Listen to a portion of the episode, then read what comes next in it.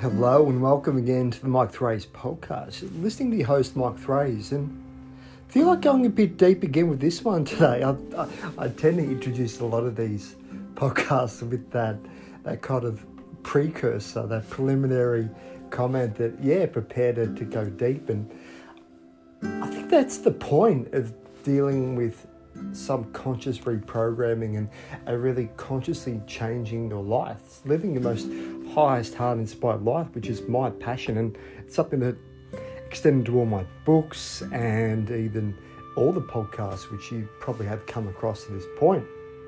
And even as I'm speaking this, although I can actually feel my throat kind of constricting, my heart opening, because I feel whenever we communicate about our reality and communicate our um, how we like to change that, I feel a big part of allowing changes to go into our emotions and how we're feeling and, and being willing to dive deep and be authentic in what we share.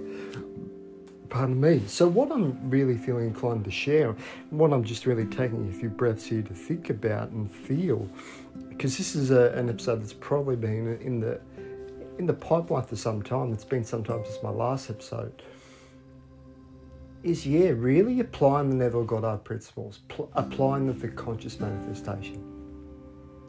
So I've touched a little bit about the I am, the, the idea that something that Neville Goddard is really passionate about, and I had I feel like I have talked a little bit about Neville, but a, a little bit of the background to Neville or why I feel his teachings in addition to a number of law of attraction, new thought, and prosperity consciousness teachings around kind of changing your reality through your thoughts, through metaphysically choosing to believe in a new reality, is that Neville's teachings seem to really bridge both the law of attraction and the kind of the awakening I am in personal life, kind of the Joseph Benner self selfless service to the divine. They're, they're really stepping into your complete power, that the Eckhart Tolle spiritual purpose of awakening. The, the, the, awakening is your purpose, and through waking up, the, your further purpose is to express that awakening in the world, to consciously live your reality and share your gifts. That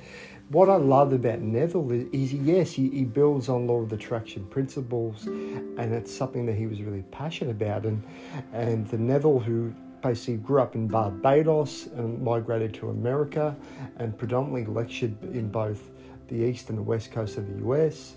Um, wrote a number of fantastic books. The Power of Awareness is a particular highlight, but I've even I just recently made the drive back to Melbourne for Mother's Day and, and packed up my home, and I'm in this real space of endings and beginnings, which I talk about in my second book at the moment, the Ascension Code. That um, there's a I think there's a, a, reader of about 10 to 15 books of Neville's back to back, and they're just incredibly transformative and, and really empowering you to go within. And it, it's something that I'm really passionate about on, on this podcast channel because I feel I've been led in a certain direction as Neville has been led, and this path of kind of teaching and, and sharing what I'm passionate about. But at the same time, and, and this is what Neville is also very good at, and is when you're led in this pathway, you literally are led to the space of practically applying it. You know, it's about not only living the promise, the promise of, of, of Neville is to literally be become God, to recognize you are God. And the law of, uh, further than the law of attraction for Neville, is connected with the promises of the law of assumption that you're assuming any wish fulfilled, that, that eh, whatever's that come into you as a divine impulse. In recognizing that you are God, that you are the promise that you you you are the I am, you that your own human imagination is God. Such a radical teaching for the time that, that Neville was teaching all the way from the from the 40s, 50s up until the early 70s when he passed away, is this balancing force between the two that you are to actually understand it, it seems to be this you almost have to be in the situation to apply it. And I've been applying it a lot over the last few years, but I feel like going a little bit deeper now that actually getting to help you understand it and, and what is the law and what is the promise and how can we actually understand that our own human imagination is divine, is what we're creating our reality. So the idea is that our beliefs create our reality.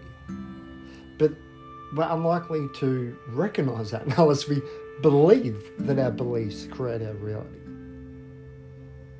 And even to be afforded the awareness to actually question beyond a reasonable, logical, enforceably coherent patterning that that reality is kind of built around reason, that it's actually about effort and force and doing in the world, to, to come from another perspective of multiple states of consciousness, that we're all actually acting within a play, a play of awakening, which I talked about in my third book, that reality is not so much about the effort and the doing, it's more about what role or archetype or state of consciousness you're aligned with there has to be some form of space open up in our awareness.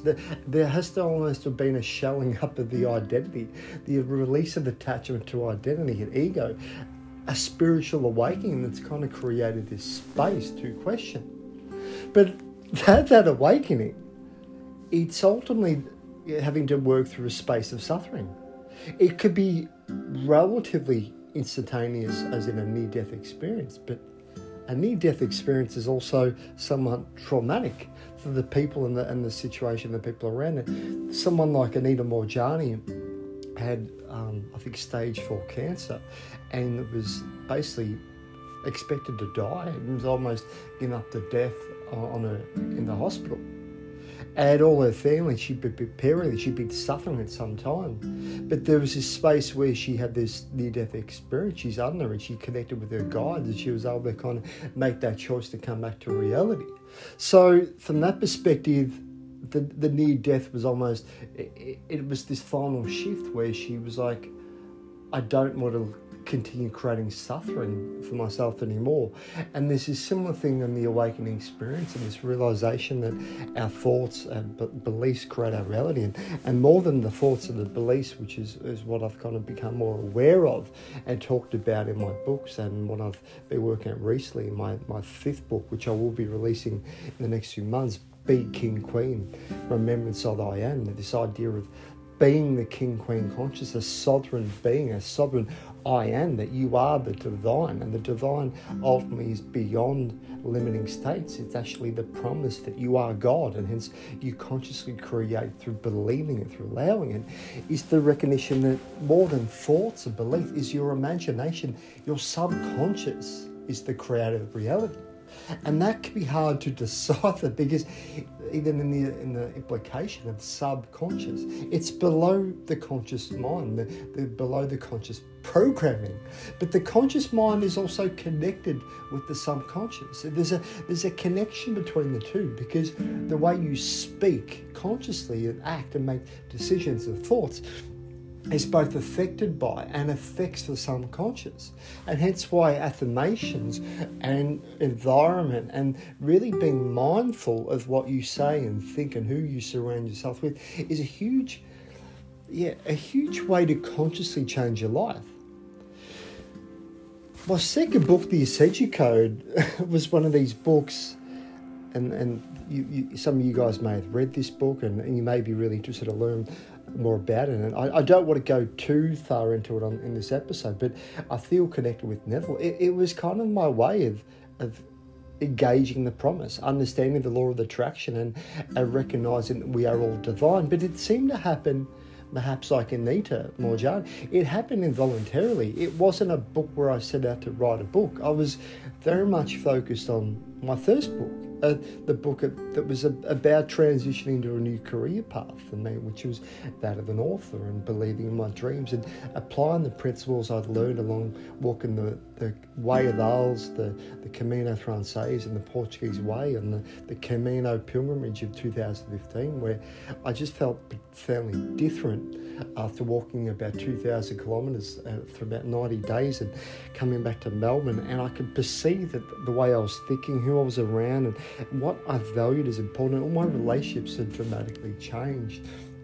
As I was attempting to kind of understand it, I, I was getting drip fed the, the, the, steps to as to what was next. And what was next was to become an author and, and follow that path. But in the, the challenges of, be, of become that author and, and eventually um, writing a first draft of the manuscript and really consciously changing my reality is that this second book, The Ascension Code, kind of involuntarily came through me through both the Ascended Masters messages, which I, I channeled through working with the Ascended Masters through a lot of 2016 and, and using it as a daily practice and, and then really kind of connecting with that frequency of and the number of masters wanting to kind of provide messages of healing and, and higher consciousness transformation and living from the heart, which was something that I really needed to apply in order to continue on this path of, of the promise of, of realizing that I, like you and everyone, we are God and we can consciously change our life.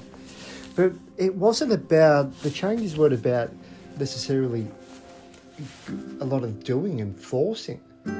It wasn't about the reasonable, logical going out there. There were steps involved. In each chapter of the Ascension Code, there are some form of action steps, but most of them are meditative, they're internal, and they're all guided around the space of your reality changes through change your inner perception of self, your conception of self and that, to, in order to enable change, is they're, they're really about helping you see that you are God, that you are divine. But either writing the book, feeling and, and endeavoring to apply it and receive a conscious income to this has been really challenging for me over the last few years as I've, I've endeavored to apply it around my social circle and, and found that you may also have found that a lot of them have seemingly fallen away, and, and you and you feel completely different to your old network, your family, to the old person, and there's this sense of there is a sense of loneliness and isolation at times because you no longer feel the way you used to feel or, or perceive reality in the, in the limited perception it used to be. So there's this integration phase where you are being moving towards change and and the universe seems to be wanting you to step into power. You've already awakened. Because awakening is simply glimpsing this realization that you're already full. So there's not a, a, threshold on awakening. Awakening is a state, but to, it's almost like a practice that you, you like meditation's a practice. You continue coming back to the space of being full, whole, and complete, as we're all full, whole, and complete.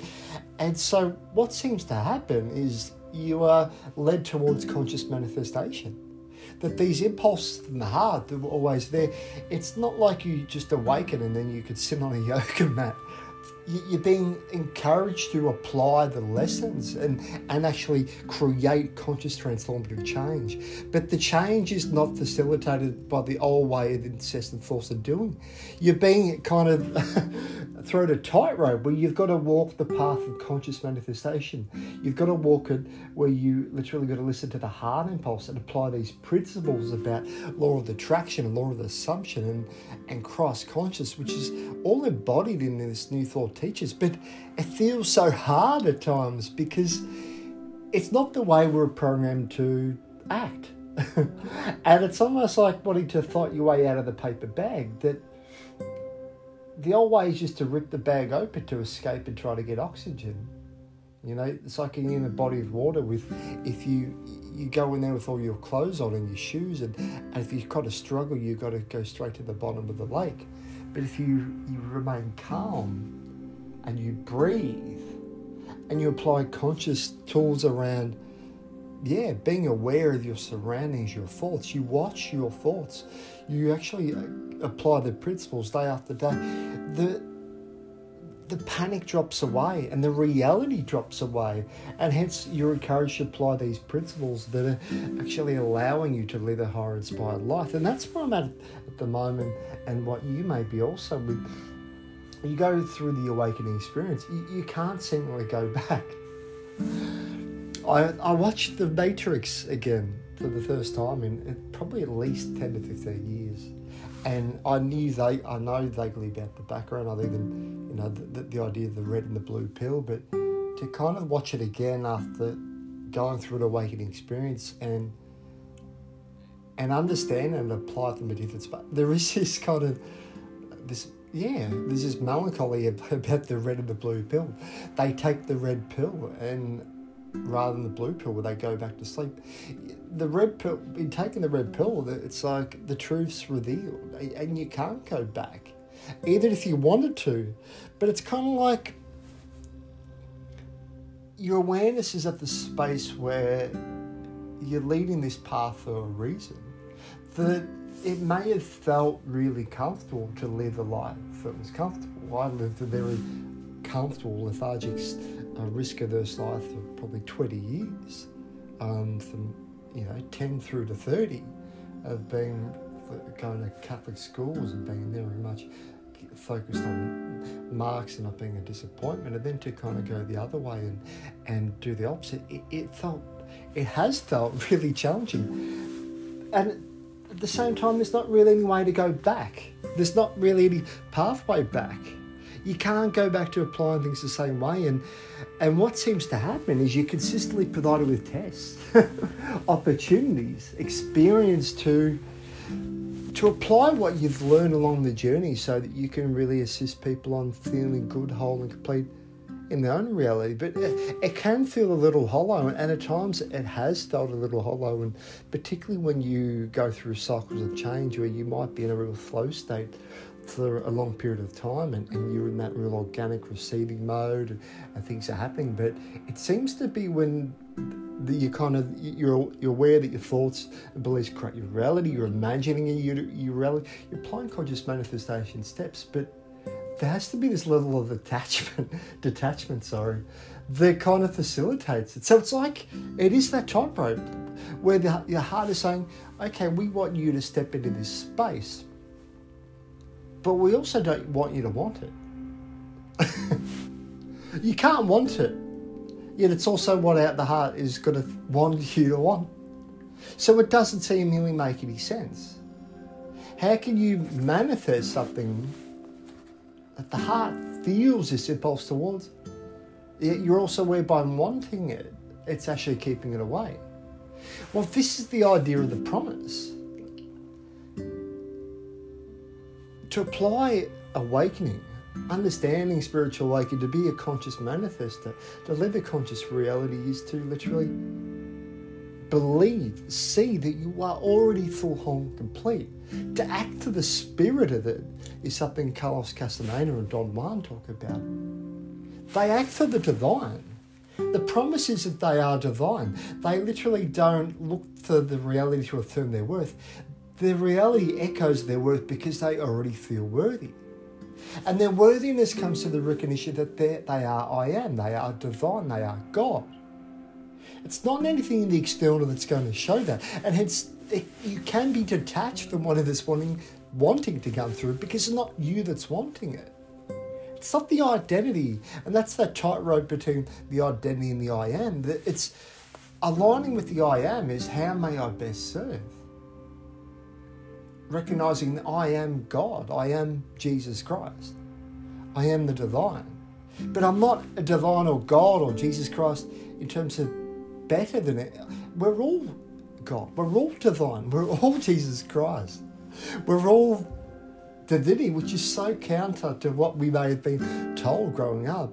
And there may be a lot of subconscious programming below the surface, and it seems to come up as a bridge of incident that Neville Goddard talks about on whatever you're being that heart impulse is moving you towards.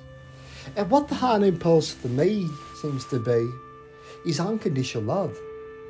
And it seems to be beyond the, the initial law of attraction facets around relationships and home and career and, and material abundance, which is something I've applied in each of the the Ascension Code and, that, and worked really powerfully and it was beautiful is to go deeper rather than see them lacking or missing or to work towards them, which they all help you be in that receiving mode, is to see that you are already full and whole and complete. You don't actually have to look to manifest anything.